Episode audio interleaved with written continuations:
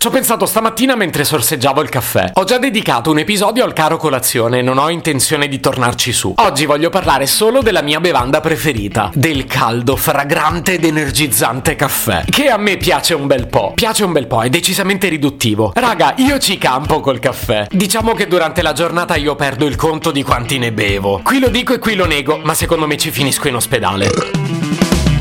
Se potevi cambiarmi il carattere, nascevo Ward. Si chiama Marcello Forcina, dice quello che pensa, pensa poco a quello che dice. Ma quando c'è da sudare, preferisce quattro chiacchiere e un Campari Spritz.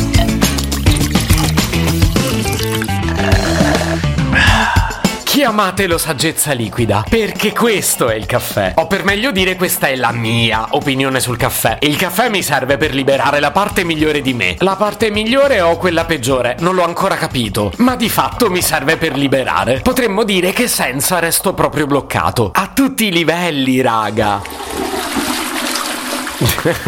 sì, anche questo. Ma non riesco a capire perché devo sempre buttarla sul becero. In realtà io volevo parlare del mio cervello che resta bloccato se non bevo la mia sacrosanta tazzina. Vedete come ho le idee chiare? Però questa consapevolezza ormai è diventata una dipendenza. Ma adesso non aprirei il capitolo Le dipendenze di Marcello perché è decisamente ingestibile. Io sono il principe delle dipendenze. Il caffè, la musica, il cibo, i posti che mi piace frequentare, tutto quello che in qualche modo mi gratifica diventa in un attimo una dipendenza per me. Ma anche il podcast. Durante il primo lockdown volevo incidere un episodio in tutto. Ed eccomi a farne tre a settimana. Da due anni. E togliendo il tempo alla mia igiene personale. no, raga, non è vero. Mi lavo ancora, per fortuna. Ma torniamo a parlare del caffè. E meno male che non volevo approfondire l'argomento dipendenze. Nell'episodio di oggi voglio dimostrarvi una mia tesi. Una tesi in cui credo molto e che si riassume così. È vero che il caffè contiene caffeina, ma tutto il resto si basa su un radicato meccanismo psicologico. La mia è psicologia da quattro soldi, lo voglio dire subito. Io non sono né competente né titolato per parlarne. Non solo di questo argomento, ma proprio di tutti. E allora non dovrei proprio averlo un podcast.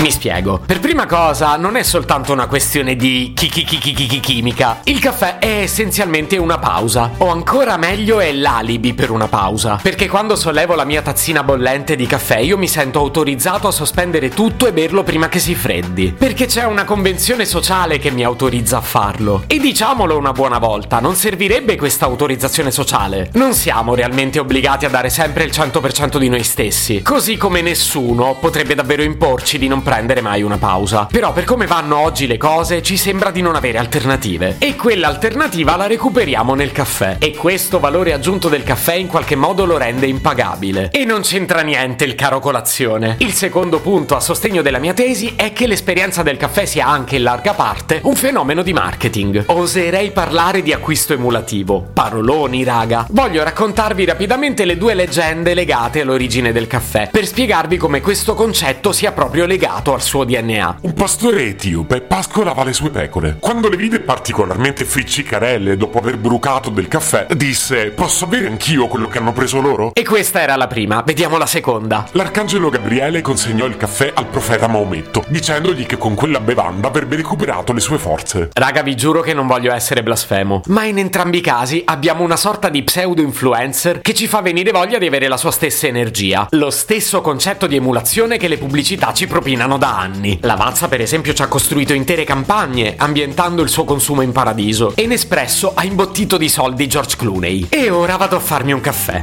Se potevi cambiarmi il carattere, nascevo Ward. Un podcast inutile, effervescente e tossico, come una pasticca di mentos in una bacinella di Coca Zero.